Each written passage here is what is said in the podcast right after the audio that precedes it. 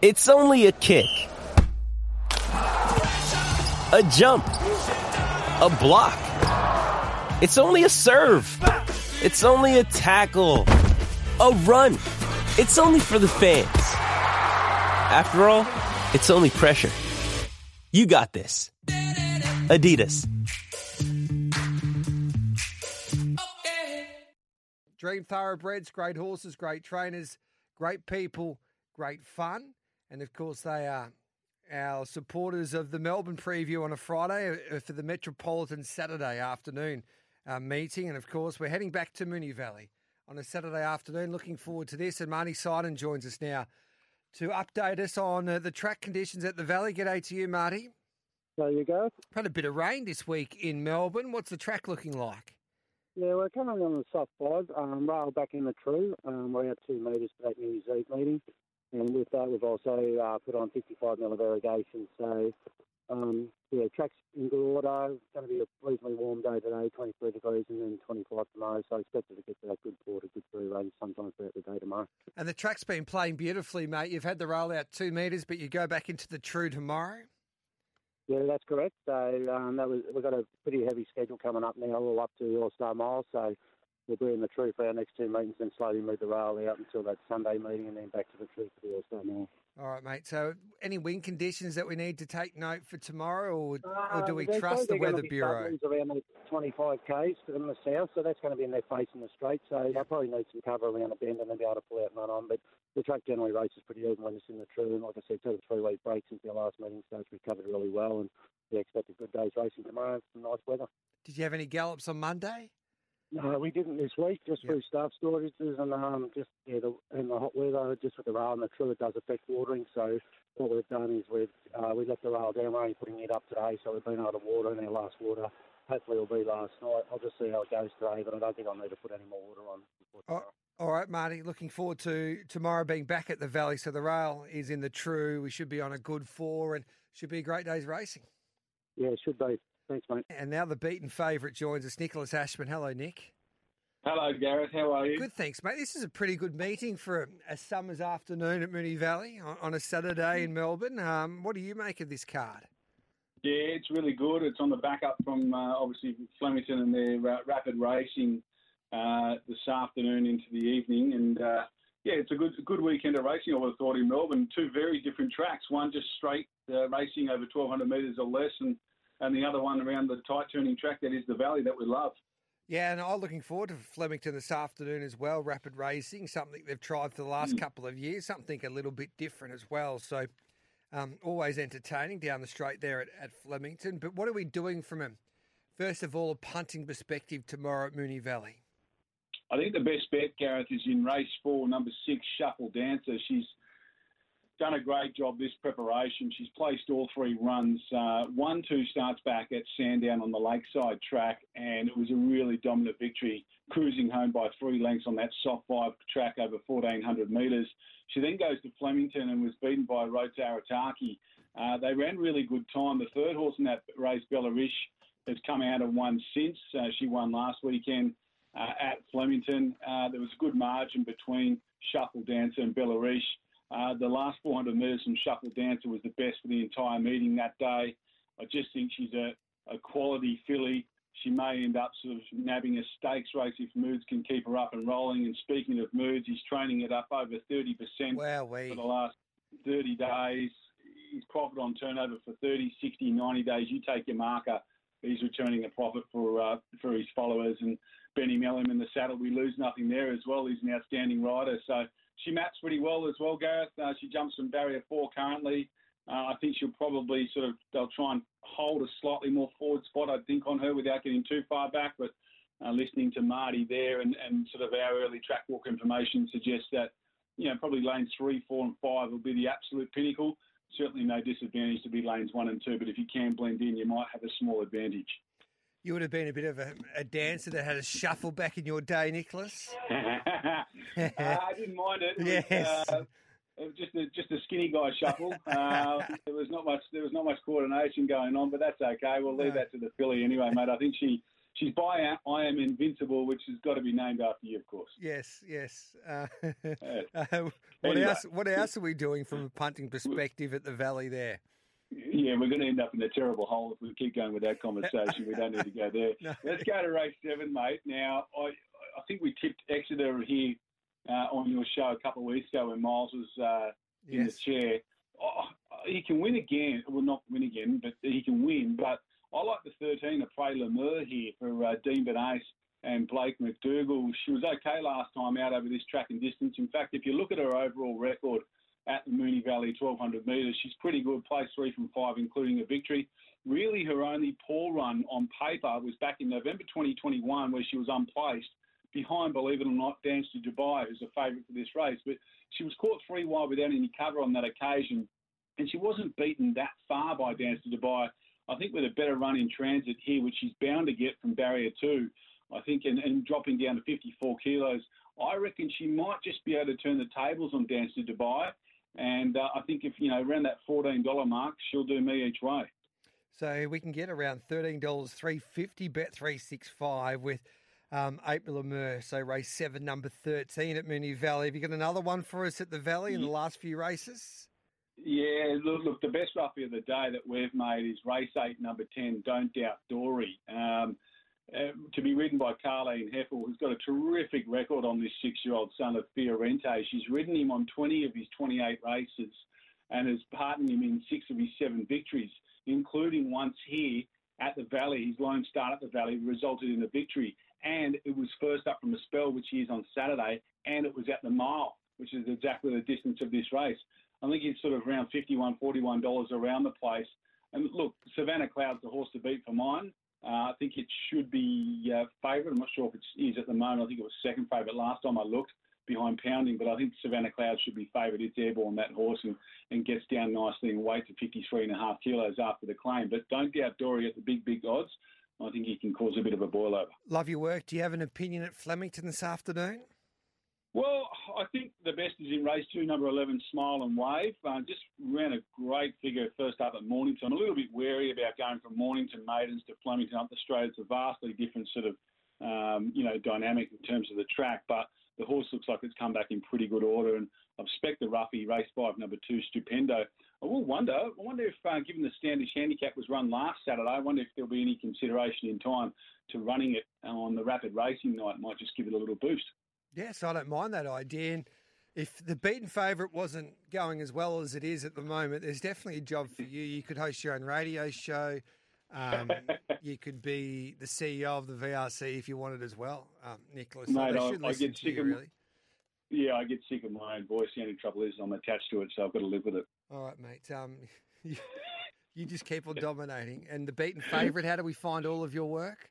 Yeah, go to thebeatenfavourite.com. So with that, we you know, we've got uh, long shots, best bets, how the tracks are going to play, and everything for Flemington, Randwick, and the Valley tomorrow. All the information's there. Good on you, mate. Thanks for that. Thanks, G. See you, brother. Great to be with you on this Friday, 0499 736 736. Let us know what you think we'll be winning over the weekend across all three codes. Of course, we've got the Paws of Thunder at Wentworth Park on a Saturday night. What a clash that promises to be, especially against like an Emron Boys out to $5 now, and she's a Pearls drawn box number eight in that final. So we might try and catch up with Jason Lincoln a little later on, of course, a part owner of She's a Pearl and that Group 1 Paws of Thunder. And we've got the Ballarat Pacing Cup, one of the better Ballarat Pacing Cups I've seen for a little while. There tomorrow night in the trots at Group 1 level. We've got the Star Kiwi Pacer, copy that, arriving in town to kick off his Summer of Glory campaign. But we need to find a couple of winners in Brisbane on a Saturday afternoon. We head to Doomben tomorrow afternoon, and our man Chris O'Nelson joins us now. Good morning, Chris. Good morning, Gareth. Um, take two of the Magic Millions yesterday, and we had to chat about this a little bit when you and I were together doing Giddy Up and the Magic Millions show on the Gold Coast. That Tony Gollan's been the, the king of Queensland racing. He's won the Metro Premiership for the last nine years, but he, he hadn't struck in a big race on Magic Millions Day. But skirt the law. Wow, wee, what a performance by that filly. And he deserved that victory, Tony Gollan, but he might have found something pretty special there yesterday. Yeah, I think you're right. Uh, the query was Gareth what what she'd been beating. We Yeah. know she'd been beating them so easily, and she's got that beautiful, effortless action. But what was she beating? But I mean, she could only win. She'd done it like in barrier trial fashion. And, and, look, you mentioned we were together last week at the barrier draw, and when she came up with that gate, she was the big firmer, and she was the big winner out of the barrier draws last week. And when the rain came on Saturday, we all thought, oh, that's not the place to be. And her price got out a little bit, but come yesterday, where it all cleared up and we're back on a good track, well, there you go, no problems at all. She she drew the right gate. She was ridden perfectly by Ryan Maloney, and she was strong to the line. They weren't taking any ground off her at all. It's it's amazing, really, with these babies because someone knew because she was nearly the favourite on a Saturday for the Magic Millions two year old classic. She was heavily supported. She got out yesterday to around seven dollars, but um, as you pointed out, she hadn't beaten much, and on times. Um, she had a little bit to do to take on some of the more fancied runners or runners like the Empire of Japan's and the Platinum Jubilees in the race yesterday. But with these babies, you just don't know their ceiling really, um, especially if they've been winning. And boy, she found a few lengths, an extra couple of lengths there yesterday. Well, and look, another major uh, plus for her, a big positive, is she hadn't raced for six weeks. Yeah. So, I mean, that, that's another thing. I mean, fitness levels had to be a query as well. So, crikey, I'd hate to think what she would have done to them if she was even fitter, because she probably, you'd have to say, she may not have been quite 100%. She's into about fifteen dollars with Bet three six five now for the Golden Slipper. I think King's Gambit might be the best two year old that I've seen so far. But in saying that, she's been able to to do it against a, a star-studded lineup there yesterday. So um, yeah, hopefully they head towards a Golden Slipper and she'll be mighty competitive. And um, yeah, great to see Tony Gollan, the Queenslanders, taste success. Yeah, and look, you mentioned King's Gambit. I agree. Best two-year-old I've seen so far. But one big tick next to uh, Skirt the Law's name, so she's won on heavy ground. And come Yep. Golden Slipper time, we know what the weather's like in Sydney. Now, can you explain Yellow Bricks run for us yesterday? Oh, I, I can't. It was just the weirdest run. Yes. I expected him to be up second or third in the run. He's five lengths off the lead. He never travelled at any No. stage. Even at the, I thought Spiritualised had that race shot to pieces at the 200 metre mark. He's hit the wall. Yellow Brick's gone back to the fence, which may not have been the best spot, but Vinco came through there late. And at the 50 metre mark, I thought he was going to win. Although he's still going to win this race. And then Fashion Legend pips him on the post, unfortunately. But that was a run and a half. As I said, he never travelled. He was never in the spot that he should be or we expected him to be, yet he almost got away with the race. great story for Will Freedman. He emailed Mr. Um, Boho there the other day and he asked if he could train a horse two years ago. Um, he didn't have an owner for that, that particular three year old.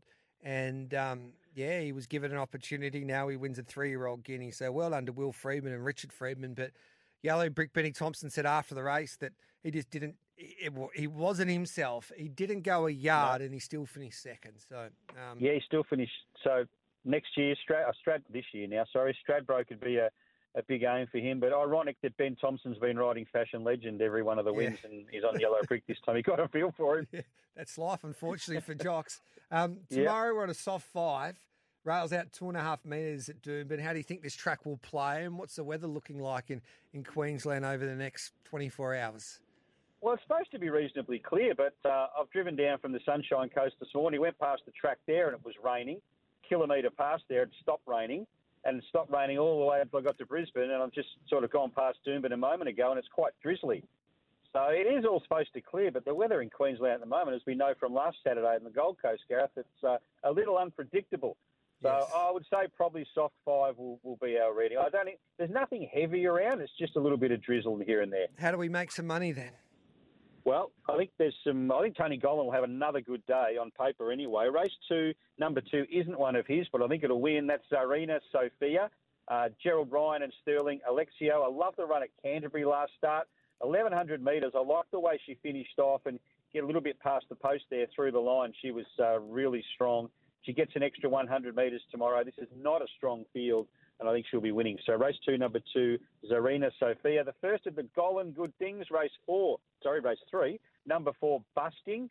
Won uh, his first two starts on the Gold Coast, just the average Saturday meetings, and then stepped it up on Wave Day and ran second to Jun Quira, that uh, very smart one from uh, John O'Shea's stable. Beat the rest by an absolute space. I think he'll be winning this race tomorrow, busting. I think he's very promising. Race three, number four. And the other, vac- the other um, runner, race seven, number 11, Vaccine. I thought she was one of the runs of the day on Wave Day. We know they couldn't make any ground that day. She did.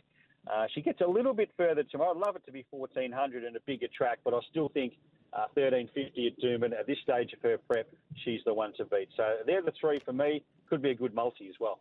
Good on you, Chris. Hey, thanks for that, mate. Enjoy your day. You too. Thanks, Gareth. There's Chris Nelson. So race two, number two, Sararina Sophia. Busting race three, number four, and vaccine race seven, number 11. His plays there at Doomben tomorrow afternoon. This is Giddy Up with Gareth Hall on this Friday, 27 minutes past eight in the east, 27 minutes past seven in Queensland, of course, 527 in uh, WA. We'll take the news, and on the other side of it, we'll preview Randwick today. Oh, I should say tomorrow afternoon. Michael Wood will join us with a track update. Joe Pride will have a chat to us, and Dean Watling will recap his best bets on that program there at Randwick on Saturday. We'll take a break. This is Giddy Up. In fact, it's news time right now here on SEN Track, your home of chasing, pacing, and racing. Welcome back to Giddy Up. We're previewing our Metro cards there on a Saturday here on Giddy Up on this Friday morning. It's time to head to Sydney to catch up with Michael Wood for a track update there at Royal Randwick ahead of tomorrow's meeting. Good morning to you, Michael. Yeah, good morning, Gareth. Um, what are we expecting uh, on a Saturday afternoon at Royal Randwick? Thankfully, it's meant to meant to clear up. We've had a little bit of rain over the last two days, but um, yeah, it looks to be that it's just going to be a bit of a partly cloudy day there tomorrow, and um, and some fining conditions. So um, we're on a soft six this morning, um, and it's only just into that soft six range. We just as we're walking the track, we've we've had a few showers, so um, I'd expect that we're probably somewhere around that soft five mark in the morning, and and, and hopefully improving. Okay, so what's the weather looking like in the next 24 hours anyway? Yeah, it is just a bit overcast, as I say, just some scattered showers around Sydney at the moment, and Yep. um, it is meant to clear into the afternoon, and uh, we've got a night meeting on over at Canterbury, so um, that'll be good for that. But um, yeah, a clearing afternoon here, and um, yeah, as I say, a, a partly cloudy day tomorrow. And the rail's four metres there at Randwick tomorrow? Yep, four metre rail. Um, to be honest, the track's really come into its own. We had a, had a couple of weeks off, so um, yeah, the turf's in, in great order, not a blemish on it. So um, yeah, it should be a great day. And what are we expecting at Canterbury tonight, mate, if that rain does stay away um, this afternoon? Yeah, look, it's very similar. I walked it as well this morning uh, before coming to Randwick. So um, it's a soft six at the moment, but again, only just. Um, I'd expect if it does clear, we'll be somewhere around that five mark. It's, um, you know, we, we had some quite hot days earlier in the week, so we, we backed off um, off our irrigation. We both tracks ended up with around 20 millimetres of rain there uh, only the other night. So um, they've handled the rain well, and um, yeah, they should just be a nice surface. Good on you, mate. Thanks for that, Michael. Good luck. Thanks, Gareth. There's. Michael Wood with a track update there at Randwick and also at Canterbury tonight in New South Wales. Geez, Fleetwood's had support. As I speak, he's just into 380 now with Bet365. Let's hear what James Cummings has to say about his two year old making its debut there at Randwick tomorrow.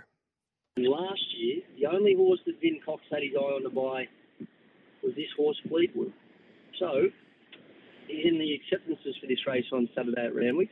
He's, uh, he's found the he's found the watchful eye of your trial expert, and and hopefully your man and my man are on the money with their keen eyes. So that's a good push. That's as good as push you'll get from James Cummings with Fleetwood. He's been heavily supported since yesterday as well. And then Passaggiata is at two dollars seventy. Um, it's been firm at that price. Bjorn Baker trains this very quick filly. This is what Bjorn had to say about her chances in race five at Randwick on Saturday. She is thriving. Um, her work on Tuesday was excellent. It was very, very similar to what she actually. We've got the trackers with the heart rate and all the speed and all that. It was nearly exactly the same as it was leading into her, her last start, where she was a good winner. We've actually had plenty of rain here at Randwick overnight, so I'd, I'd prefer on on the firmer the track the better. I thought she got away with it a bit last time, but um, she looks magnificent. She does look better from her last run. Her coat's out. She she reminds me so much of winning Rupert, her father. It's um, sort of uncanny. So, and I think she's she's may not be as quick, but she may be as well. She's very very fast. So that's a good push there from Bjorn and Michael Wood suggesting that the track will be drying out before Saturday. So that's a, a big tick for the filly as well. And Dean Watling joins us from the barrier attendant. G'day, Dino. Morning, Gareth. What are you doing from a punting perspective there at Randwick tomorrow? Yeah, well, it's interesting. I'm in Cronulla at the minute, and it's absolutely pouring. So hopefully yep. Randwick misses that, and we get a, a, drying track. Hopefully back to a soft five. I think that would be ideal. But um, it should play fair, albeit. Um, race one, I really like Fleetwood. It was a good push there from James Cummings. As you mentioned, he, he doesn't give much away. That's about as good as a push you can get. The market's really come for this horse. Uh, Barry Seven, obviously Nash was booked to ride, but had that heart scare this week, and Josh Pargo's on, who rode a couple of winners yesterday. So market's really savaged it. I think it will start close to favourite now. Um, I think race one, number four, Fleetwood can kick this off there um, to a good start at Randwick. Yep. So race one, number four, Fleetwood. What else have you got for us, Dino? Yeah, race three, the Tab Highway. It's not a race we generally touch on, but this weekend it's an absolutely um, outstanding race. Mogo Magic is a horse that I really like. It's a progressive horse, had two wins, both rated really well, and then has been since back to the trials with a freshen, and that trial at Kembla Grange was absolutely phenomenal. Um, this horse is a horse who's way better than highway grade. So, race three, number 11, Mogo Magic. I'm going to have a little saver there on number eight, Smoke Show, who was really good last start. Uh, from the Danielle Seib stable. So race three, number 11, Mogo Magic, the main play, and number eight, Smoke Show, a saver. I think your best bet's coming up a little later on as well at Randwick. Yeah, best bet comes up in race five, number five, Passaggiata. Really love that push from Bjorn as well because the only query I have with this horse is she's doing it all in her first preparation. So sometimes they can go off the boil and have that flat run and need a spell, but all signs point towards another peak performance here, third up. She's put two wins on the board. Just speed at the start of her races and speed at the end of the races, and that's a beautiful profile as a punter to follow. Um, I echo what Bjorn thinks with the track. I think the drier, the better for her. Um, so hopefully we get back to a soft five. But gate eight, Rachel King just lands on the bunny controls the tempo, and I think this filly's um, well and truly better than benchmark 72 grade. So best bets, race five, number five, Passaggiata. Beautiful. Is that all you got for us uh, at Randwick on a Saturday, Dino? Yeah, I think race six, number six, uh, Veronelli is another one I like. We'll sit up on the bunny and Waterhouse and Bott flying at the minute. So that will probably round out the day. But um, the ones I mentioned earlier, I'm much more confident in. Do you have an opinion there at Canterbury tonight? Yeah, it's a good little meeting. Interesting to do what the track does. Canterbury's a track that the more rain we get, the more on pace um, advantage it is. But I really like race one, number five. Amansa first up, 1250 is perfect. This horse looks to have come back much better off the trials. Um, they've been really, really good, and we know that Ryan Alexiou stable fire in first up. So race one, number five, uh, Amansa is the horse I'll be backing tonight at Canterbury. All right, then. So your best bet at Randwick is Passaggiata. We got about 270, which is about her price still there with Bet 365. So that's your nomination for our weekend preview, Bet 365 multi. Um, and it starts today with Smile and Wave at $2.60. So I think for everybody's sake, let's hope we get our ours right because if we were the one that lets the team um, down, it might be a tough week. Uh, it's it's good. You got your best criticism next year and your best mate. So I'm I'm hoping because I know yourself, Dico, and Gano. If one of us drops a leg, um, we'll, we'll sure know about it on Thursday. So hopefully we get off a good start and hopefully Passaggiata um, wins my leg. And Dicko's that confident with himself. He's decided to go with two selections in this week's multi. So good luck to Dicko. Good on you, Dino. Thanks for that. Thanks, Gareth. Enjoy, mate. Always great to catch up with Dean Watley looking at that meeting at Randwick. And also, he's got a couple of best bets for us there tonight at Canterbury. We'll take a break. On the other side of it, we'll preview Gawler tomorrow afternoon on Giddy Up. And uh, they're racing in South Australia tomorrow afternoon at Gawler at the moment. We're on a good four. And the rail is out four metres from the 800 to the 400 and two metres uh, for the remainder. Um, looking forward to catching up with Mitch Lewis in just a moment. He's got um, his best bets ready to go for us, and he has been seeing them beautifully at the moment. But this man's also in terrific form. Um, he has been kicking plenty of goals as a trainer there in South Australia. And Ryan Balfour joins us now here on Giddy Up. Good morning to you, Ryan. Thanks for your time, mate. Good morning. Thanks for having me on. Um, you got a few chances there at uh, Gawler tomorrow afternoon, and we might start off in race number three there at Gawler, where you've got a couple of chances there that you'll be settling up.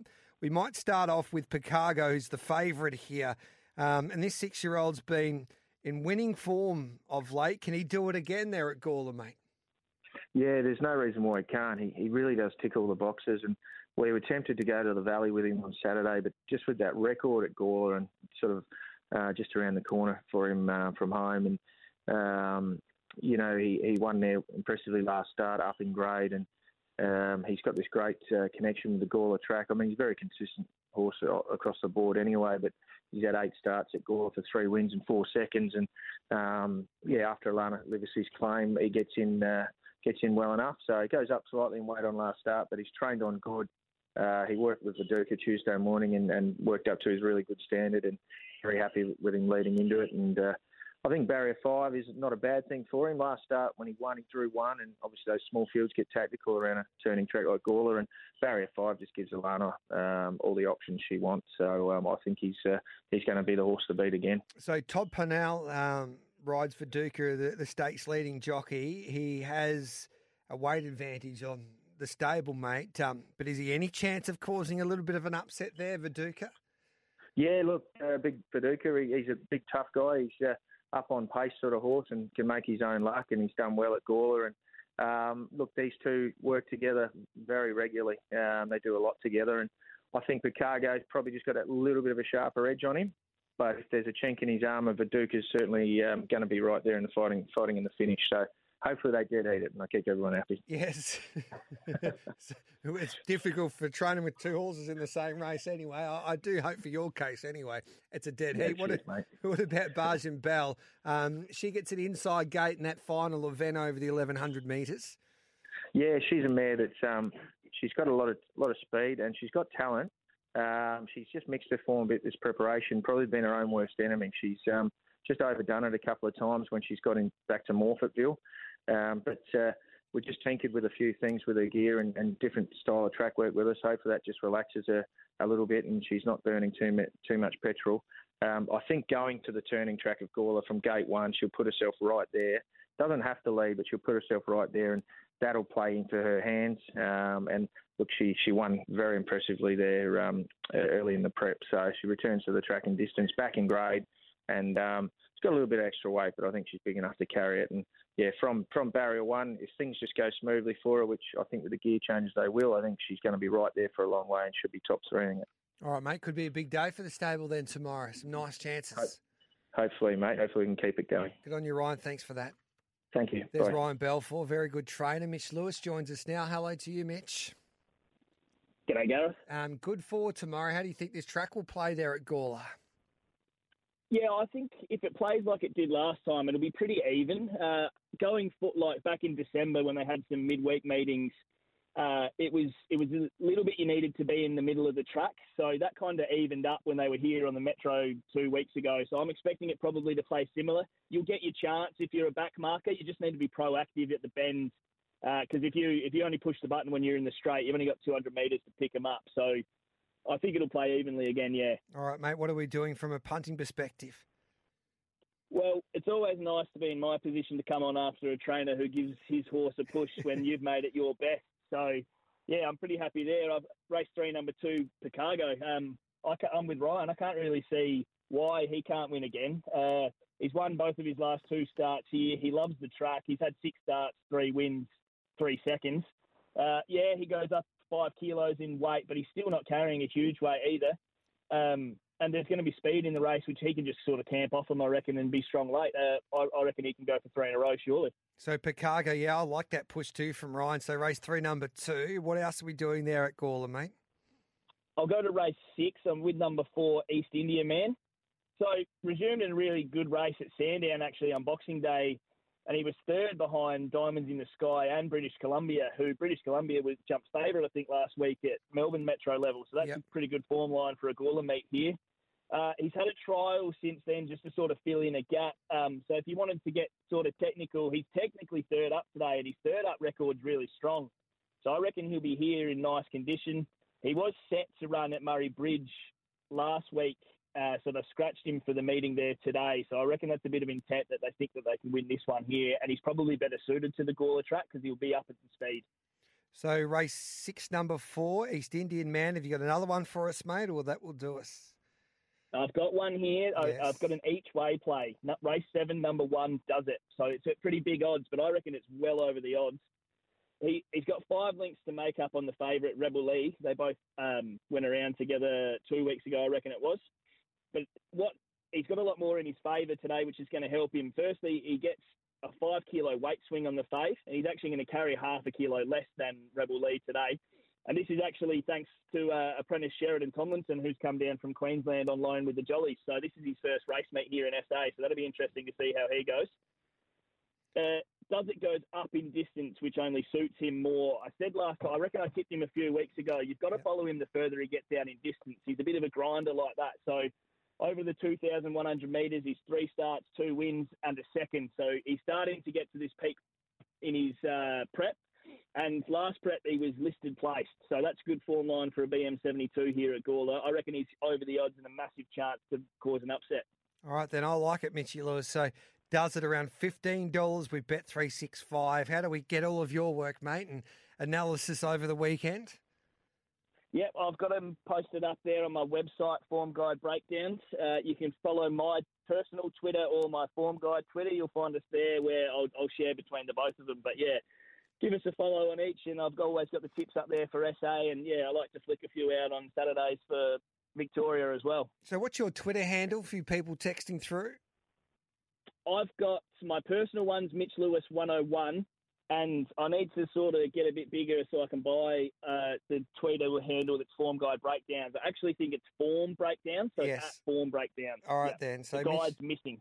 Beautiful, Mitch Lewis 101. You can find that because you have links to, of course, um, the form guide breakdown as well. Good work, mate. Good luck today and, and good luck tomorrow. Thanks, mate. There's See you Mitch soon. Lewis there. Pete Anthony joins us now to preview this Ascot meeting on a Saturday afternoon. G'day, Pete. Yeah, g'day, Gareth. So good four rails out eight metres. What's what does that mean? Uh, it can be a bit tricky. Eight metres tends to be either one or the other, on speed or coming from the back. And it's a hot day, there's light variable wind. So I'll just be waiting to see how it unfolds after the first couple. But I'd say, you know, if there's anything, go into it with an open mind. All right, then. I look forward to doing that. Then what are we doing regarding a punting um, strategy um, there tomorrow in Perth? Yeah, starting off with race four, uh, this is going to be a two horse play because the odds just allow that to, to be the case. The time scale gets to control this with Holly Watson on board from gate one.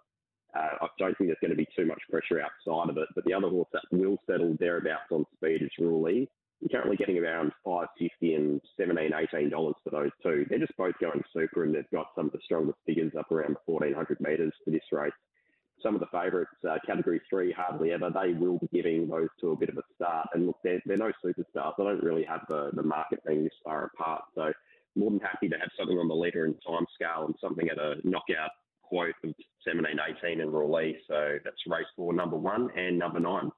So race four, you get five fifty time scale, and Rule you're getting seventeen dollars for that galloper. Susan Olive, um, I think she's an underrated trainer. She does a very good job with her small team. What else are we doing? You've got another one for us there, Pete? Yeah, just something in the last. Uh, look, another race where setup's a little bit questionable for a few of the runners in the market. Weapon Sun's going well without being suited and gets Pike and is the right favourite, so there's no real odds there. Sentimental Hero likewise. We'll get back though goes uh, Clint, Clint Johnston-Porter, I think off the top of my head for Taj Dyson, so that's a little bit of a risk as favourite. The horse that's just going super at the mile, all preparation is Megazone. Now, I think you're getting a price because he's drawn 12, but Alan Kennedy is a very strong rider of these gallopers, especially if Ash Maley's team, drawn wide, should just be able to take his time and come across, settle somewhere there on speed because there's no genuine leader here. Um, look, if he gets a spot, I think he's a much better quote than what you're getting at the moment, which is again around that 17 $18 mark. So something in the last race nine, number two, Megazone. He'd pound for pound, he'd be the best roughy type of trainer in the game, wouldn't he, in WA? Ashley Maley. Yeah, especially when uh, the the pub up in it's Lamphlet, isn't it? Yes. Gerard? Yeah, yeah. Yeah. Yeah. It's got no. I'm sure that's a, a rockin'. I I caught up with Ash there the other day um, when I was there for Perth Cup, and he says, oh, you know, when you're trying to ring for a tip or He goes, it's very hard to get coverage in Lancelin, so you'll have to you'll have to get in contact with me when I'm at the races because you can't leave any of his horses out of, out of a quaddy, especially if they're double figures. He can get them to fire when he wants to. Yeah, exactly right. Um, would you? This is a this is a question without notice. How's the Serenity? Would you be thinking about her for a quokka spot with the way that she's been have to. going? Yeah, I think you have to. There's no guarantee that some of the Eastern States horses will be able to get across unless they're specifically aimed at the race, with uh, there only being a two week gap between the TJ and the Quokka. So, look, uh, you want to be looking at those horses on speed and obviously how the Serenity's gone to a new level. Hosting best of the day Higgins, last two starts, Yep. strong. She's a mare in form. There's no doubt about that, Pete. We can catch all of your work at the mailbag and get your staking plans and also your mounting yard work there for WA Racing, which is second to none. We appreciate your time as always, Pete. Um, enjoy your day. We'll do, Jeff. Go As well. Pete Anthony said, um, tomorrow afternoon, and Pukekohe will host for the first time Karaka Millions Day, of course, with the Auckland track at Ellerslie having a upgrade done to it. So there's a bit of work going on at Ellerslie. So they've had to for well, they've been forced to move their Karaka meeting to Pukekohe, but it's a twilight meeting that will be fascinating to watch anyway, and there'll be plenty of entertainment on track. And Rob Logan is our man to help us back a winner there on at Karaka Millions Day in at New Zealand tomorrow afternoon. Hello to you, Rob. Good morning, Gareth, and uh, what a pleasure it is to be joining you on the eve of one of New Zealand's favourite race days. And boy, I'm excited for tomorrow night. Yeah, so am I really, because I think there's been a lot done to this race meeting, and this is just so from um, the point of view from an Australian perspective, this is a meeting.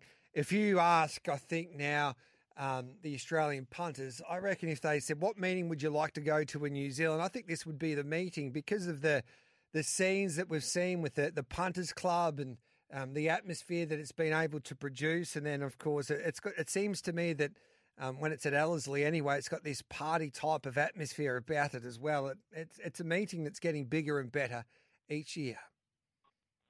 Yeah, that's right. Each year it just goes from strength to strength. Um, you're right, the atmosphere is second to none, and there's only six races, but um, it, it is just one of those meetings that uh, you just want to be there. You, the feel on course is phenomenal, and um, it is truly a thrilling night of racing. Now, Opie Bosson is the number one rider there for Te Akau, and they've got seven runners, would you believe, in the two-year-old Karaka Millions. And um, Trobriand's the horse that he has decided to go with. Gate number six, three dollars twenty in the favourite there with Bet three six five.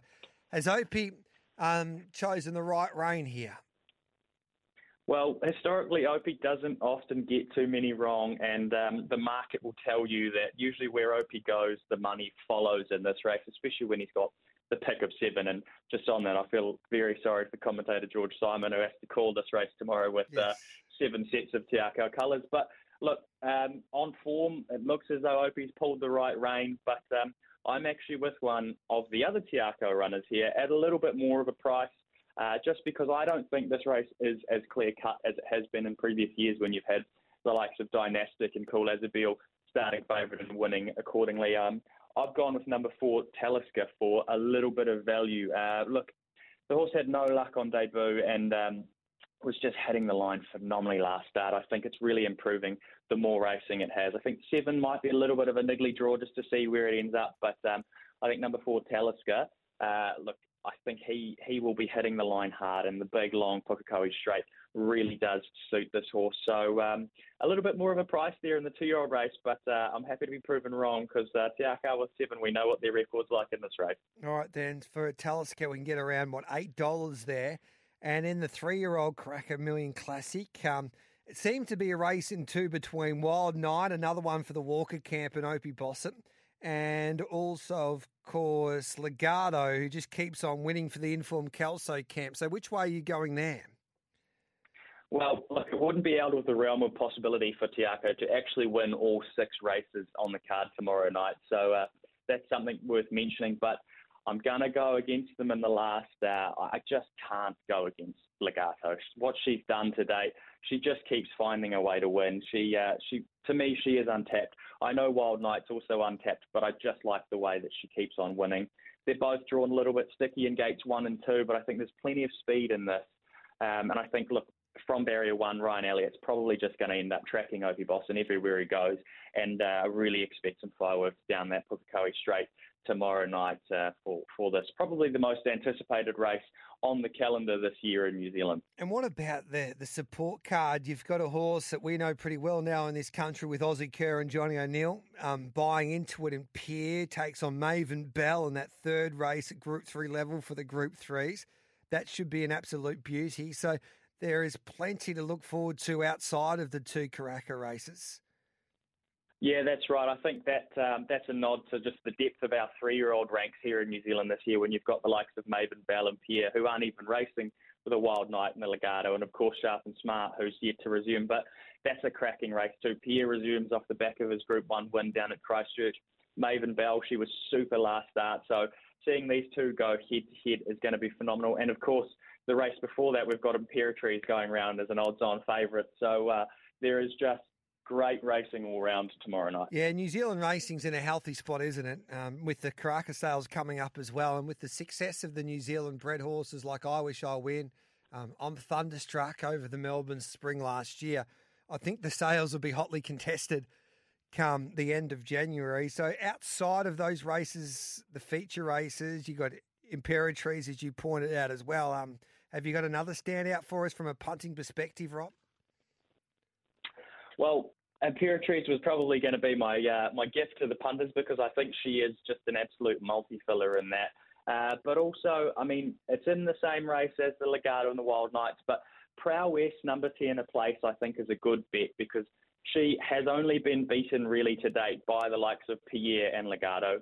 She was super last start, and she deserves another crack at these good horses because she is a very good filly in her own right, number 10 Prowess. So she's at a very backable price, a place uh, place a price in that.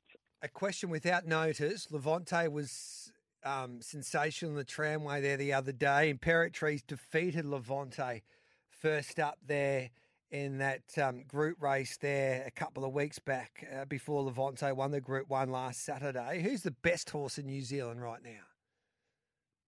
That's a very good question. Um, I would say, without having to put too much thought into it, I would say it's still Levante. I think she took a lot of improvement out of that fresh up run. I'd say she is our best at the moment, but um, I think some of these three year olds are going to be hot on her heels pretty soon with the likes of Legato, Wild Knight, and Sharp and Smart and Co. And just explain the, the dominance of Te Akau Racing and the setup and what that syndication is all about. David Ellis has done a wonderful job, but um, it's not a it's a it's a not a private racing empire. There's a lot of Australians that I know have started to to invest in Te Akau Racing. So what David Ellis does, and correct me if I'm wrong, Rob, is that he picks and identifies yearlings from right across Australasia.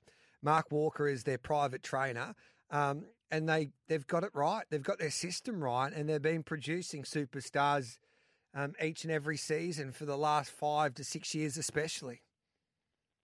Exactly. I think um, David Ellis and Mark Walker and the Te Akau team's contribution to New Zealand racing can't be understated. As you say, they purchase horses from right across Australasia. They have an operation in Singapore also, so they are very involved in the industry.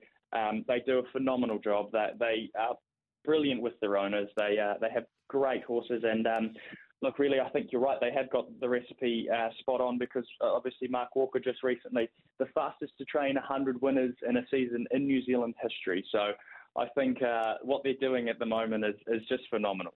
All right, mate. We appreciate your time, Rob. You're a superstar. Um, we might catch up with you tomorrow as well. We might catch up with the lads that are doing that um, punters club once again. It's been highly successful over previous years. I think they've already started punting as well. So I think everybody gets fascinated by a punters club, especially if they're having a hundred grand on these horses. So that will be interest, interesting. Yeah, yeah, you're right. I think they've uh, they've had an outlay on a small multi for eighty thousand to return a million already, and I think there are over six hundred and fifty thousand in their in their kitty to start. So uh, phenomenal achievement by those boys, and um, wish them all the best tomorrow yeah. night as well. The, the boys get paid syndicate, so you can um, watch their work on social media as well. Good on you, Rob. Good luck, mate.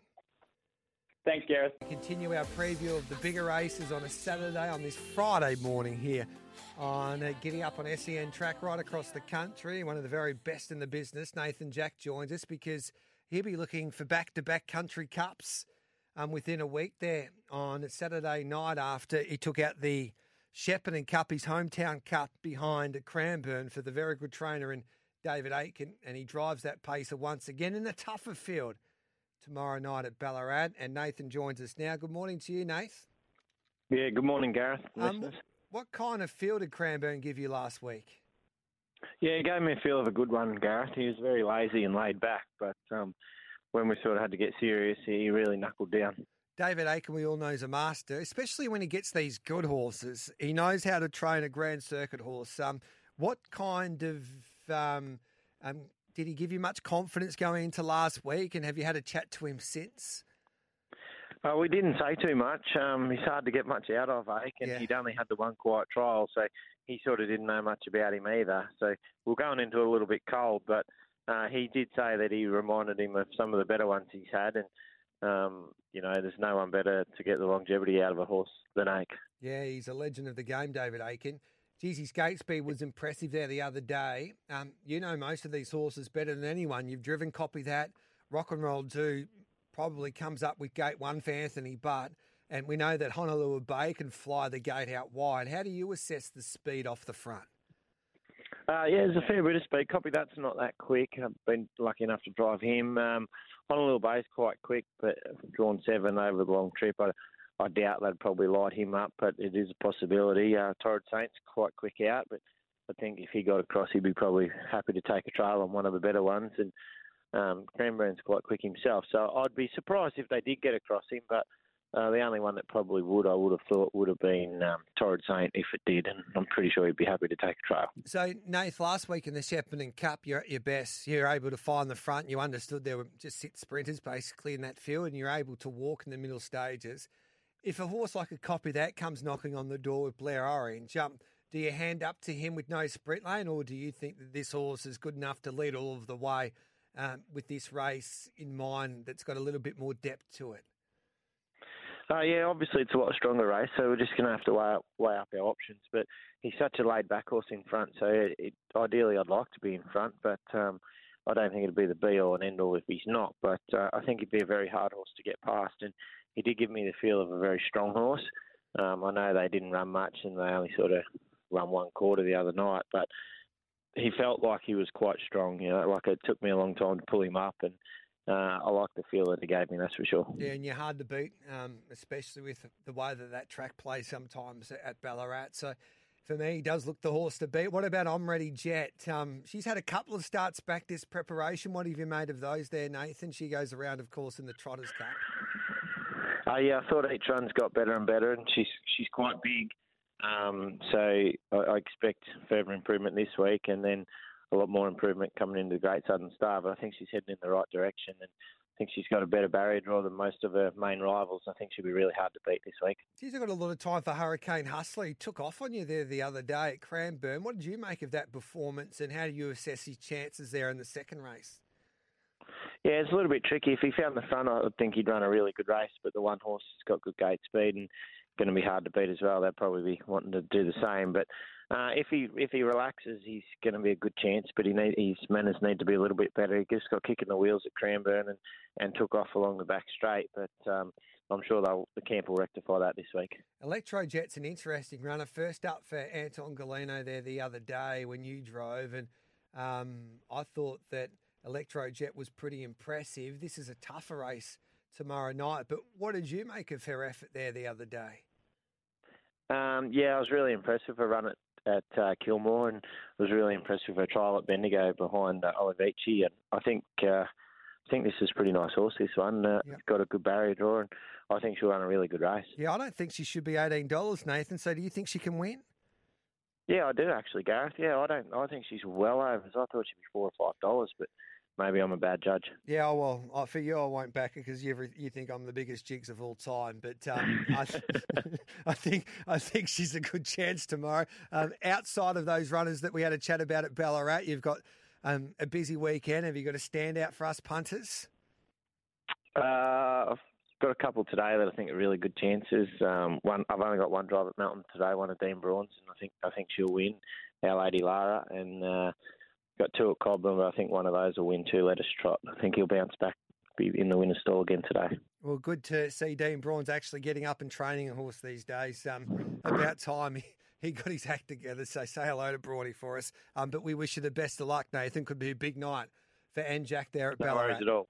There we go. Thanks very much for your time. There's Nathan Jack, Darren Carroll. Um, that's a good push for Electrojet, Darren, tomorrow night at Ballarat. Um, I don't mind that. Yeah, he was. Um, well, she was very good last start. So um, yeah, I know it's. Um, yeah, it's a race of great depth because you've got to be impressed with Elder Baron Keeper, and he she trialled really well. And Chinese Whisper broke the clock at Hamilton, so it's no easy task. But uh, I certainly had a top three pick. Mm. Yeah, Chinese Whisper can go into the bin. Um, seems to do that every start. It was a stand last time, was the only thing, but uh, gee, it was enormous. Yeah. And you wonder how many times that they can continue to do that, however. Yeah, yeah, it's not an easy task. Um, someone once told me that if they uh, they gallop and make up a heap of ground, don't back them next start. That was one of the you know, many lessons I learned a long time ago. But um, yeah, it was hard to knock the run. Um, so I'm a bit scared of Chinese Whisper, but um, yeah, certainly value and certainly would be a great one by three type bet. Gareth. Yeah, you can get what nineteen dollars and three thirty for Electrojet. She got enough gate speed to hold a spot. Uh, fair gate speed. Yeah. Um, but um, you know, if Nathan thinks he could have been four or five dollars and you're getting three dollars out of place, then it's a pretty good bet. Yeah, um, totally agree. What about in the Ballarat Cup? How do you assess this year's Cup? I think Cranbourne leads here for a long way, and around Ballarat, I want to be on the leader. Yeah, I wasn't sure um, whether he'd hold the lead, but after listening to Nathan just then, um, now I'm convinced he, he'll hold if he if he can. Obviously, there's pressure at the start, but he's right. Torrid Saint would take a sit. Um, it's just a matter of um, you know who gets there first, and I would have thought that Nathan will be right on to it. Uh, copy that to the other one coming forward, but as we saw last week, Creamer's got exceptional gate speed anyhow. So if he's close enough, then Torrid Saint probably won't keep going. So um, really good race. I think it down to five, um, and you know, and that's leaving out the New Dominion winner in I Cast No Shadow and horses like Honolulu Bay. So my top five were Rock and Roll Do, Cranbourne, Copy That, Old Town Road, and Major Meister. What about yours, Gareth? What were your top three? Yeah, I'm with Cranbourne. I think Major Meister run a big race. I'll take on copy that outside the speed there in this type of Yeah. field. Um, and I can't Yeah. have rock and roll do. I know he trialled nicely, but Mm. um, drawn leaders back, um, difficult horse to drive. Um, I just don't like the way that he's come back from New Zealand, so I want to see it before I start to get excited about about him once again. If he's in that form that he showed during the Victoria Cup Carnival, then 110%. But um, it's still, wor- I know he trialled nicely, but it still worried me the other day at Bendigo. Yeah, it's a tricky, and he- does hang a bit. Um, The one I have come down to at the value is Old Town Road. Um, I know it's going to be really hard with the patterns and the track and things like that, but I just think that three fence can be a great spot, even if it's four fence. Um, rock and roll do can hang a bit, so gaps will open. This horse is a really, really nice horse, and I think we're getting ten dollars. So my thought is, you know, a one by four type bet on uh, on something around about ten or twelve dollars in the market, and that's what I've come up with. So I go back on previous Ballarat Cups, and if you lead, you're hard to beat. A lot of these horses, even though they're racing for good prize money, they don't really like copy that. Won't um, use all of his petrol tickets because the Hunter Cup's the the main main goal. And there's a few other horses um, in the back of the field that really can't be the intimidator, and they need a little bit of pace up front as well. So. I think Jack can get away with a nice first half and be tough to beat. Outside of the cup, mate, what are we doing? Uh, really keen on one of our horses, Gareth. Uh, if we could found the right race, and you'll be on. Um, race eight, number five, Jillaby Sylvester. Yeah, they win. What Mm. price we getting there for the Uh, Sylvester? two sixty at the moment. it Um, leads and wins, think- doesn't it? I think it leads. Yeah, the, the only one that can hold it um, contested earlier was the AG's White Sox, and it's from Barrier Seven. But we've got a real good cider in the Bendigo Cup, and I'm really confident that it holds AG's White Sox out. And then, it, you know, there doesn't look any pressure, or not much pressure anyhow. So one simple quarter, and I think that nearly be game over. So um, yeah, very confident in Jillaby Sylvester. Um, really tough race, the Trotters race. Um, gee, there's some chances in that. Um, I'm with Nathan. I've been watching that horse on Jet so closely, and um, I think it'll probably peak because Golino's an absolute genius. Uh, it'll peak in two weeks' time. But it's the one that's got the best draw out of um, you know because of the con- uh, conditions of this race. So I think it's an each way chance. Um, outside that, the only other thing I came up with at, at a bit of value would be so what in race one. Yep. Around about six dollars. I know it's Sean Paulie in twelve, but in Super Performance ran fourth in the Hamilton Cup last week to Gilby Sylvester. So I think at the value each way race one number twelve. So what was my other bet? All right, mate. We'll catch up with you a little later on for Friday's bag of tips, but um, it should be a beauty tomorrow night at Ballarat. We appreciate your Yeah, time. Great race, mate. See ya. Let's um, catch up with a great friend of ours here on Giddy Up and Jason Lincoln, a part owner of She's a Pearl, does some wonderful work, of course, for Sky Racing as well. And um, he joins us now. Hello to you, Jace. Thanks for your time on this Friday morning.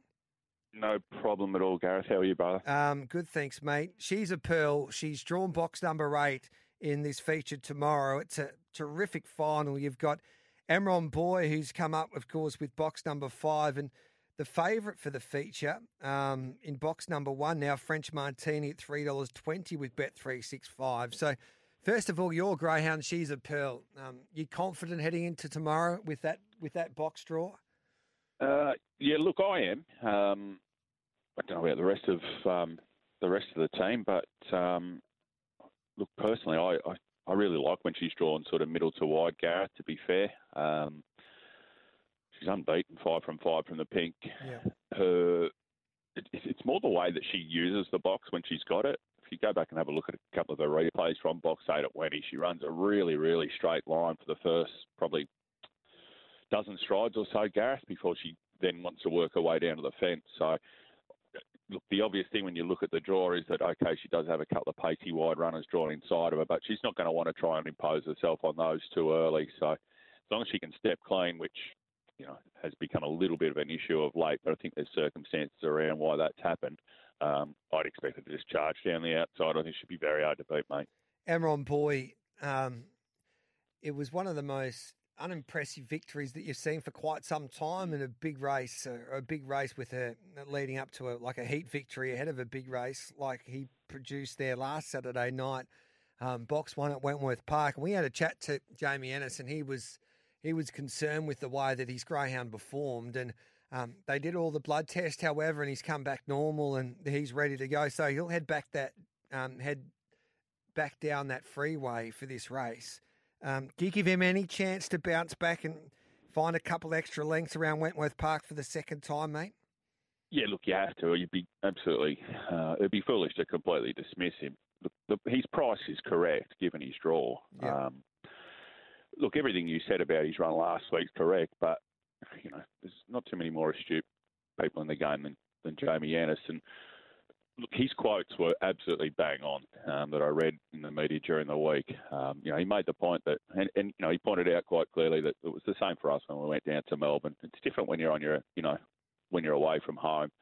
Um, I know he had been there a couple of times, but he'd certainly never seen the bunny there at Wenny. And, and halfway, you, I'm sure everyone watching the race thought, "What is going on here?" But um, look, in the end, his class got him home. Um, you just it's one of them ones, I guess. You just chalk up to the great mysteries of racing. Look, as I said, I think his price is reflective of his chances. I'm not going to sit here and say he can't win. Um, he's obviously got it against him from box five, but he's he's just a beast. He's got a Yeah. massive motor, and if the brakes go his way, he's one we're all going to have to look out for. All right, then. So who's the dog to beat in your eyes? Um, I'll be.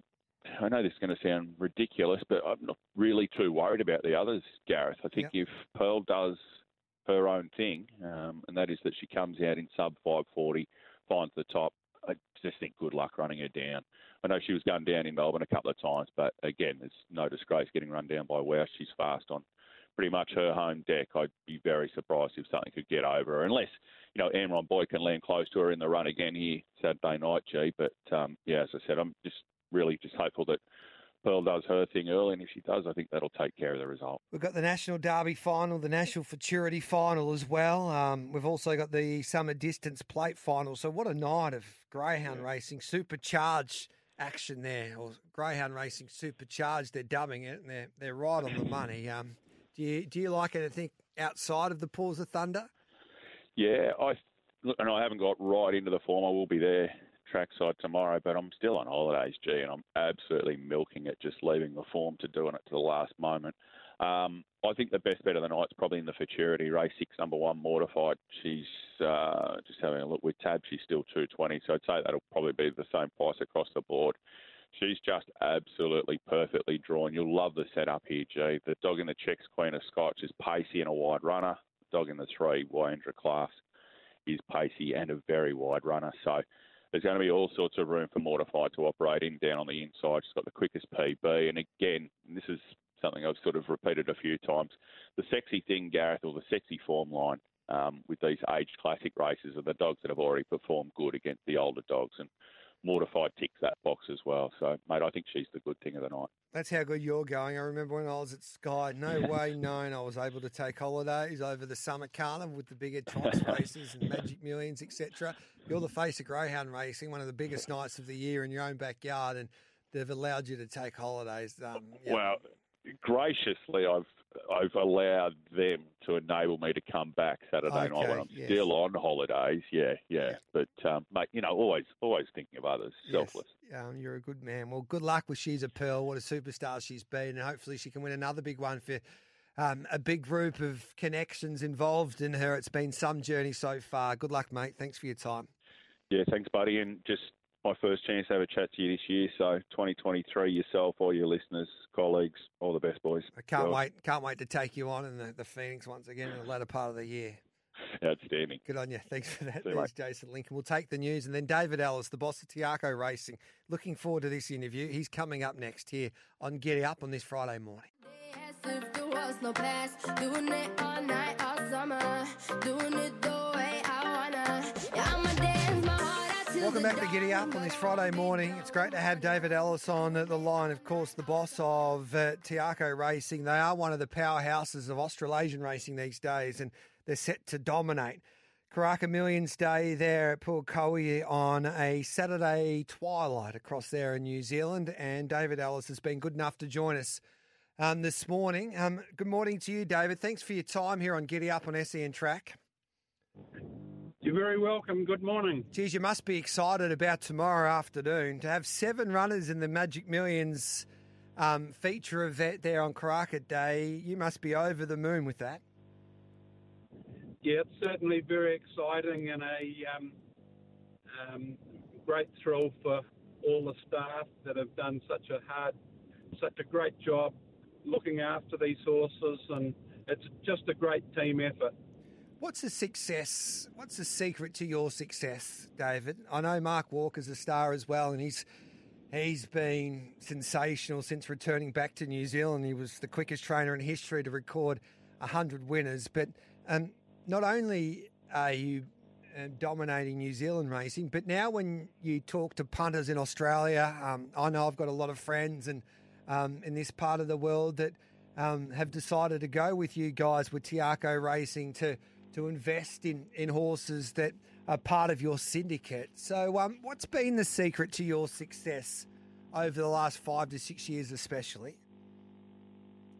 Oh, I think we've had a fair bit of luck, and I think that we've also um, been successful in getting really good people around us in the team, uh, and um, people like um, uh, Jamie Richards and Mark Walker, uh, just two very, very top class trainers, and um, it's a team effort because we've got four stables, and each one of them has their own foreman.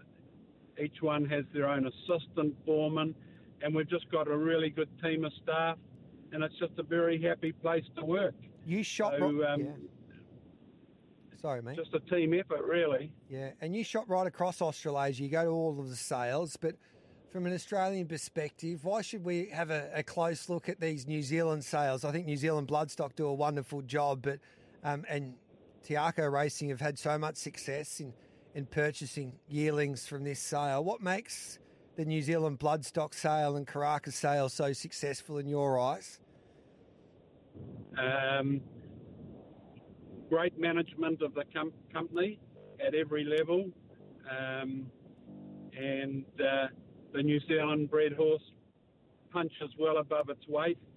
Um, it's just a great place to rear horses, and um, the horsemen in New Zealand across the, all the studs are as good as there is in the world, I would say. And um, you know, I think the record of um, the New Zealand bred horses in Australia in the last 30 years has been quite incredible. Yeah, well said, mate. Um, and it's hard to argue. And we're looking forward to getting up to Karaka for the first time on Giddy Up and SEN track to, to cover off on the sales. So, um, yeah, um, we can't wait to get to Auckland. But what about at Pukekohe tomorrow? Opie Bosson had the choice of a host of chances for Te Akau Racing. Do you think, David, he's pulled the right rein? With Troby, Troby, um, Trobriand, who's the $3.20 favourite here with Bet365 in this country. Well, he is a freak jockey. You know, he's won Yeah. Group Ones in many different parts of the world, and um, uh, I think he's ridden 90 Group One winners. Uh, and his judgment on a horse is quite freakish. But the one that I really like personally is Talisker. He's um, a horse that we paid seventy thousand for. He's by Embellish, who's a son of um, Savabeel, standing at uh, Cambridge Stud, and uh, I just have a feeling that this is a pretty smart horse in the making. Rob, But Rob it's Logan. hard to go past what Opie said, and um, Trobriand, and also Tokyo Tycoon looks a good chance, and we've got you know a couple of nice fillies in the race too. Going to be interesting for you in the mounting yard. I don't know how you're going to get around to all of those horses. We might need three David Ellis's. It's a nice problem to have, isn't it? Uh, Rob Logan, also our form expert, gave Talisker a good push, so around eight dollars there with Bet three six five. In the three-year-old classic, Wild Knight takes on um, the Kelso runner Legato. You confident there with Wild Knight to continue on um, Wild Knight's winning ways? He's been um, very good this preparation as well. Yeah, I think that Legato looks a really outstanding filly. Um, but we're very happy with Wild Knight, so it's going to be a fascinating event and just great for racing um, to see four or five of our best three year olds um, running against each other in the million dollar race. And I can't wait to see Pierre take on Maven Bell as well. That should be a beauty. And your depth, the- the three year old depth in New Zealand's the best I've seen for quite some time. Would I be right in, in saying that there, David? Well, a very, very good judge told me that the, um, in his opinion, the three-year-old race tomorrow yeah. uh, had the best form of any three-year-old race in Australasia this season. Well, there you so go. whether that's right or wrong, but he was a pretty good judge that told me. Now, I'm speaking on behalf of a few friends here, um, David. SEN have got a slot race in this new Perth race. It's a $4 million, 1,200 metre weight for age. Um, Imperatriz, you wouldn't be interested in helping us out, would you? We'll, Well, do it. We'll cut a pretty, pretty good, good deal, form. mate. Oh, well, let's have a look at the deal. All right, then, mate. So you, you're willing to go to the table with us at least? Absolutely. Oh, 100%. We'll do anything for our owners. Oh, love it. We'll get Hutchie on the phone and we'll see what we can do there because um, she looks like she's come back bigger and better than ever. And I think the key to her is finding firm ground. And she'll get that in Perth, by the way. Yeah, I'm sure she will. Looking at the forecast. Yeah, well, um, can't wait to see her tomorrow. What's your best there from a um, Te Akau Racing perspective there on, on Karaka Millions Day? Well, on Te Akau TV on our website, I went for Talisker, so I'll stick with Talisker. Good on you, mate. Congratulations. You're doing wonderful work for the sport of racing in Australasia, not just in New Zealand. And um, good luck tomorrow. Thank you very much. There's David Ellis, the boss of Te Akau Racing. We'll take a break and then we'll kick off bag of tips as we preview a big day of racing today and tonight across the three codes.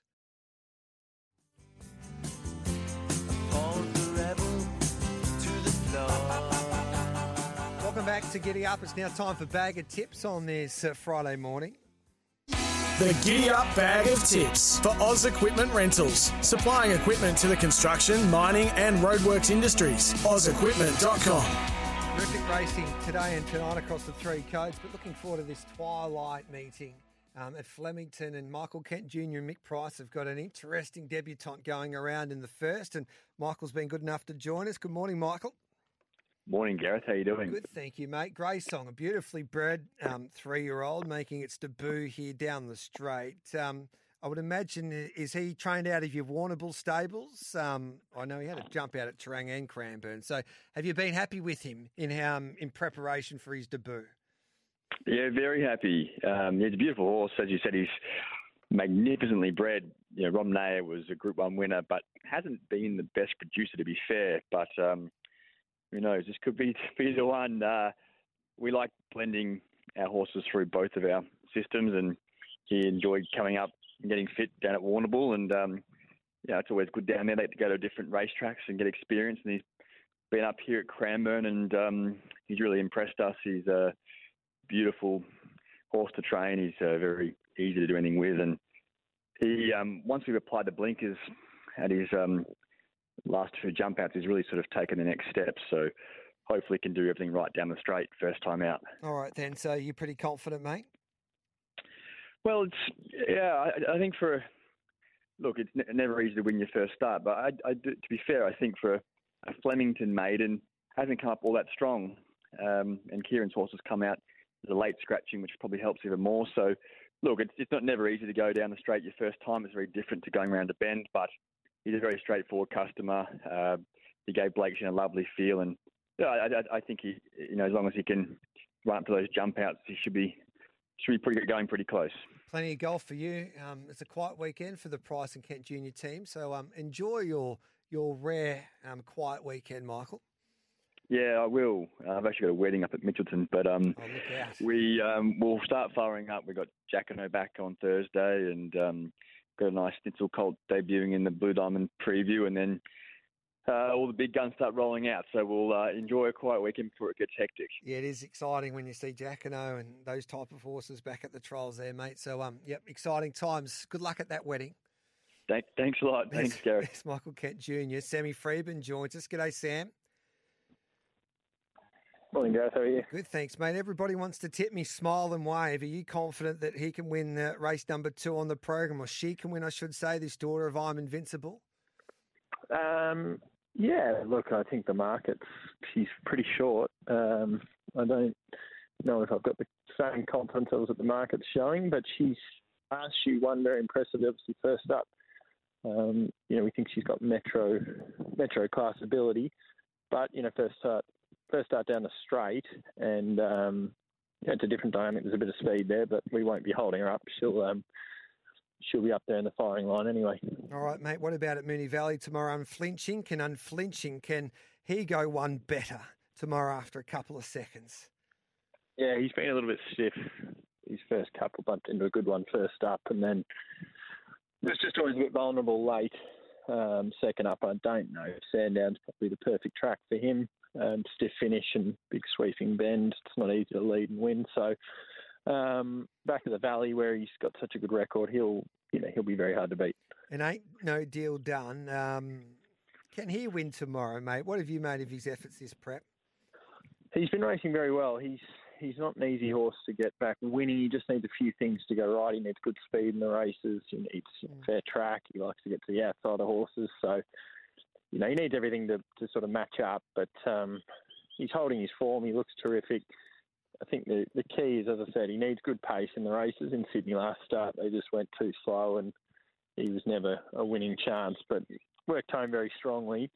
Um, but yeah, his his chances are really dictated on, on you know, how the track's playing and, and the speed in the race. Your best over the weekend, mate? Unflinching's probably our, our safest bet. All right, mate. Good luck and well done to Will as well. He continues on the Freedman family um, tradition of training big time winners. So, um, yep, it was great to see. It was. I think um, the family record at the Magic Millions hasn't been overly strong. I did see a graphic recently, so good that he can silence the doubters anyway. Yep, nah, well done, mate. You would be a proud cousin. Good on you, Sam. Good luck. Thanks, Jeff. There's Sam Freedman there. We'll take a break and we'll come back and wrap up this hour and then continue on Bag of Tips on this Friday morning, thanks to the Ultima Hotel, the best pub in the Mallee, and also Oz Equipment Rentals.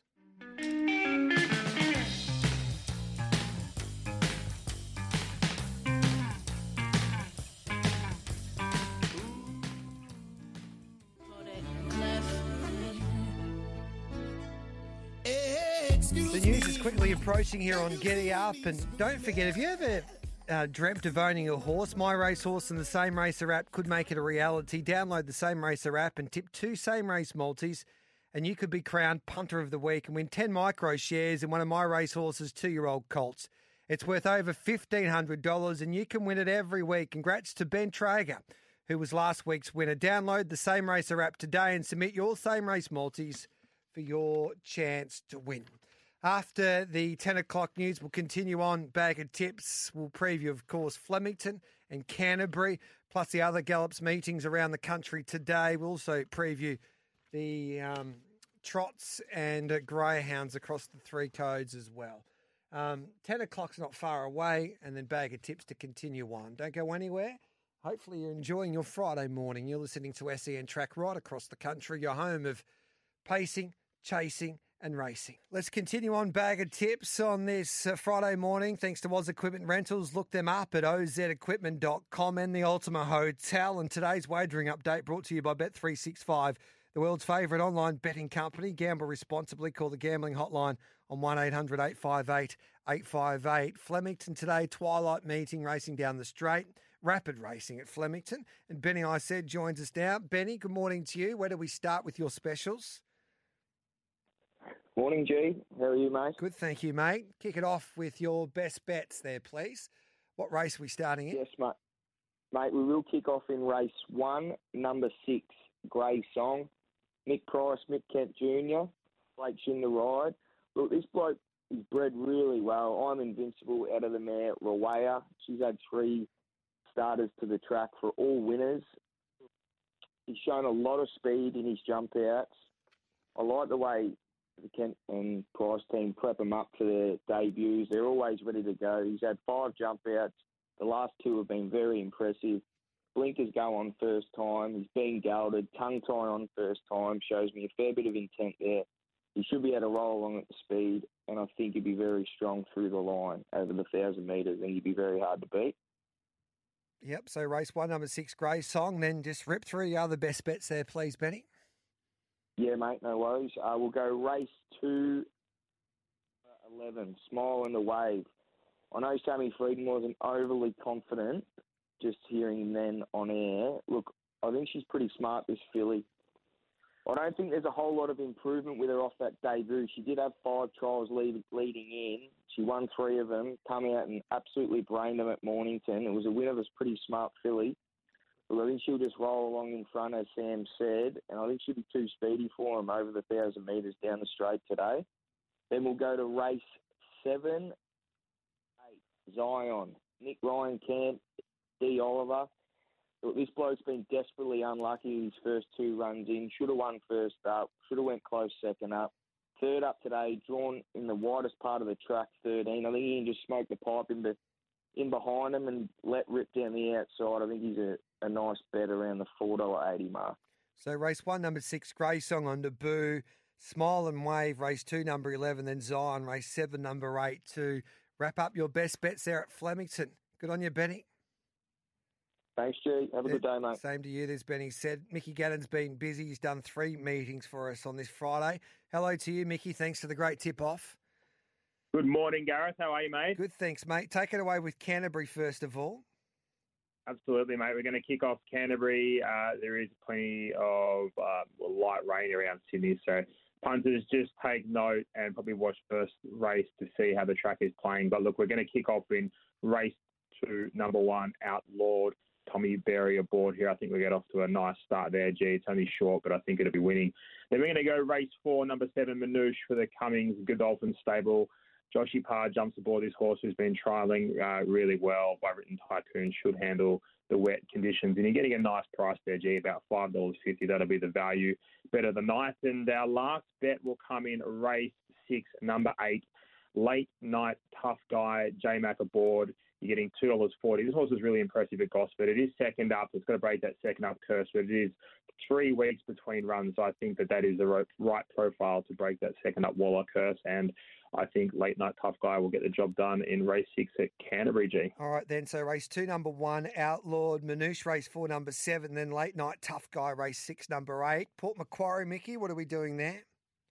Yeah, interesting card at Port Macquarie. We've just got the two. We're going to kick off with a horse, race one, number 12, Mally Boy Express, second up um, for the uh, Paul Shaler stable gets Ben Looker aboard. You're getting five dollars fifty. Look, the horse hasn't won. What do we had? Fifteen starts, but it's his second start. It's, it's a former Victorian galloper. Heads to a much easier jurisdiction here. Second run um, in this in this region gets a huge chance. Good barrier. Decent horse. Should go very close. You're getting five dollars fifty. So Port Macquarie race one number twelve. Maley Boy Express, and then we're going to go down to race eight, number three, Sir Ravenelli. This is a very talented horse, G. Um, and I think this is probably one of the easier races found. It's a proper horse that can, um, you know, be up and about in highway grade. So we're getting two dollars fifty. Sir Ravenelli, Johnson Barrier two will be there and thereabouts, and should get the job done late. Race eight, number two, Sir Ravenelli. And what about the nation's capital, Canberra, today? Yeah, just got the two down there as well. Late in the day, G, we're going to go race six, number six, Twig. It's the best horse in the race for mine, and it's going to get the job done. I think you're getting two dollars, but it's not a bad price. And then we're going to go to race seven, number four, Gambare for this um, colt from the Waterhouse Bott stable. Trialled really well, just typical Waterhouse Bott trial. Shows nice early speed, and then just did enough late to keep you happy.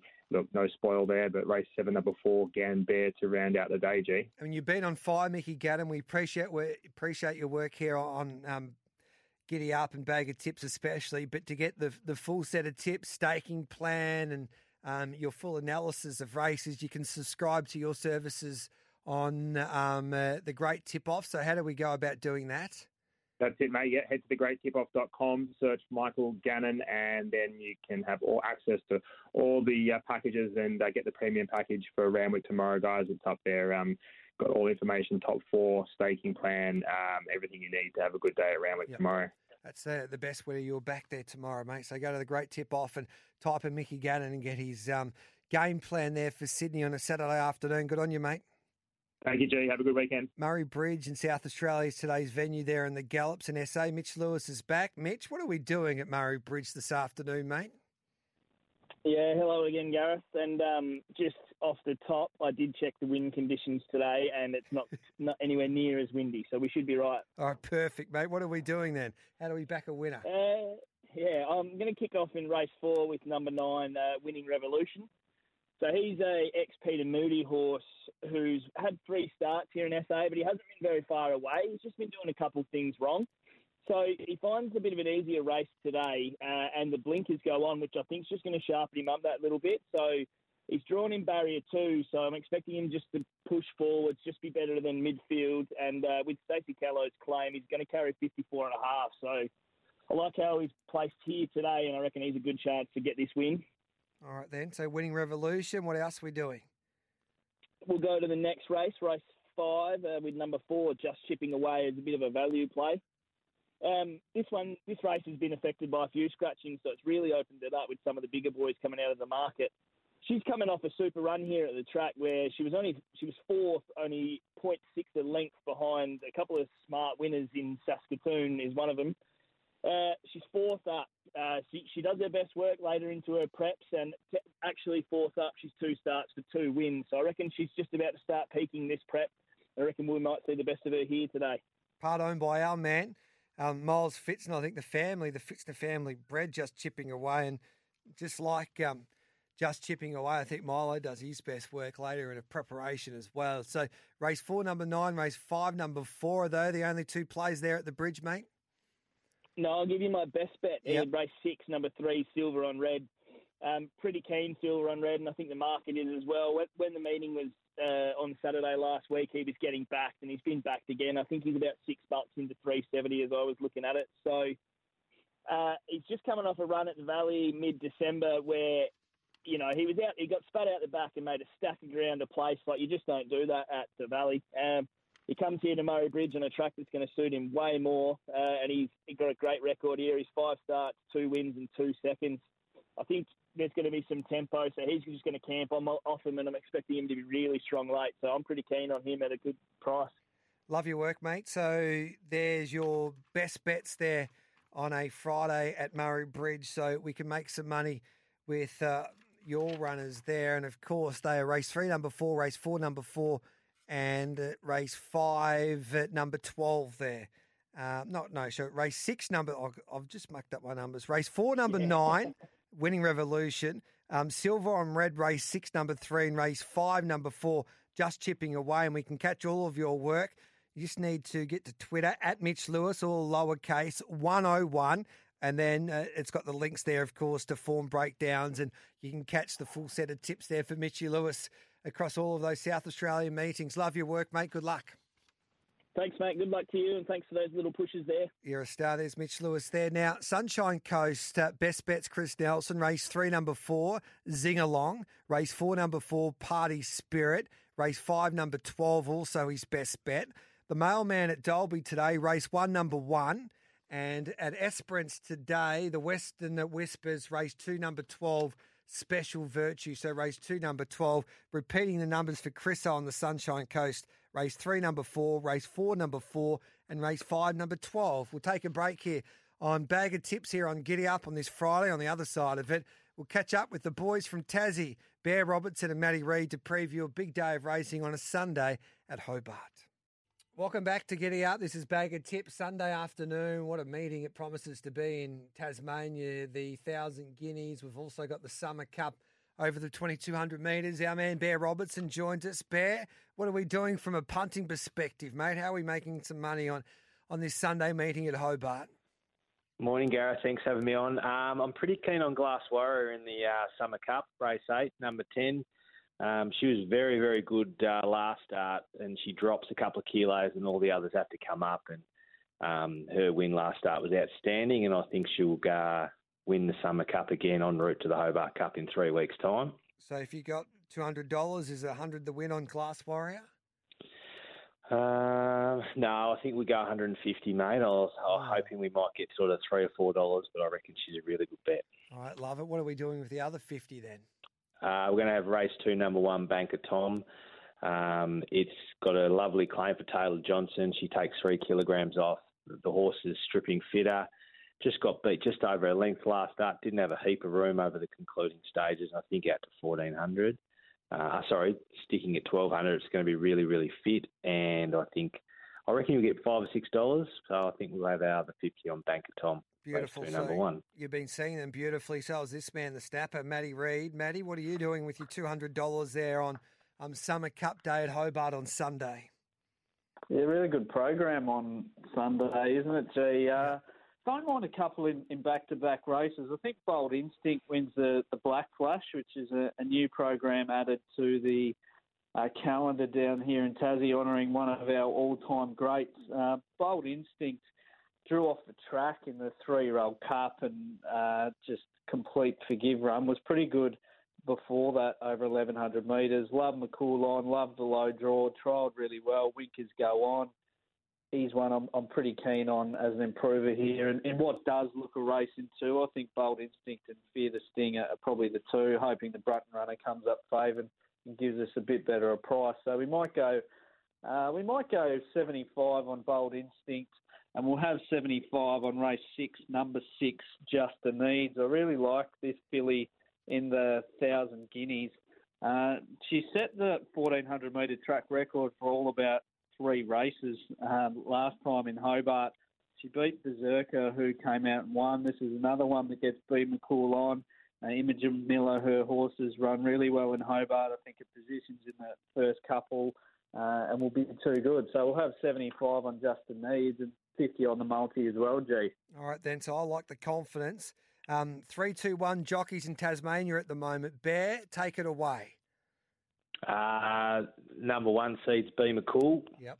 Um, he's obviously been a legend in the jockey ranks, but he's 12 of the last 50, so he's still holding his form really good. Um, I want to put Anthony Darmanin on at the moment. I reckon his last week and a half um, has been exceptional, and he's winning from anywhere, whether he's on pace or out the back. And I just think uh, Siggy Carr, especially in the staying races, I want to put her on as well, mate. All right, then. Love it. No Perez, which is interesting, Matty. Uh, yeah, Perez, is an interesting one. Uh, look, you can't go past B McCall. He's just the, he's the best that we've got down here. Uh, with Bear, Siggy Carr, particularly if I know that I've got one in the first couple, uh, you want no other jockey than her.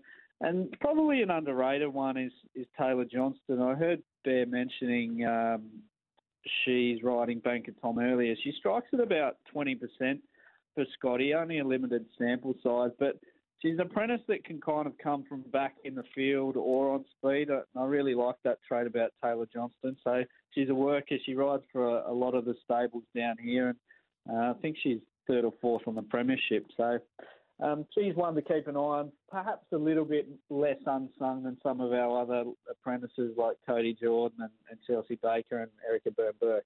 All right, boys, love your work. Looking forward to King Island tomorrow. We'll have a chat to you about that as well. And it's the Burnie Cup for the Trots on Sunday, so a big weekend of racing in Tassie. Good work, boys. Thanks, Bear. Thanks, Matty. See you, G. Have a good day. Melton tonight in the Trots. Darren Carroll's done the form. Dad's take it away, mate.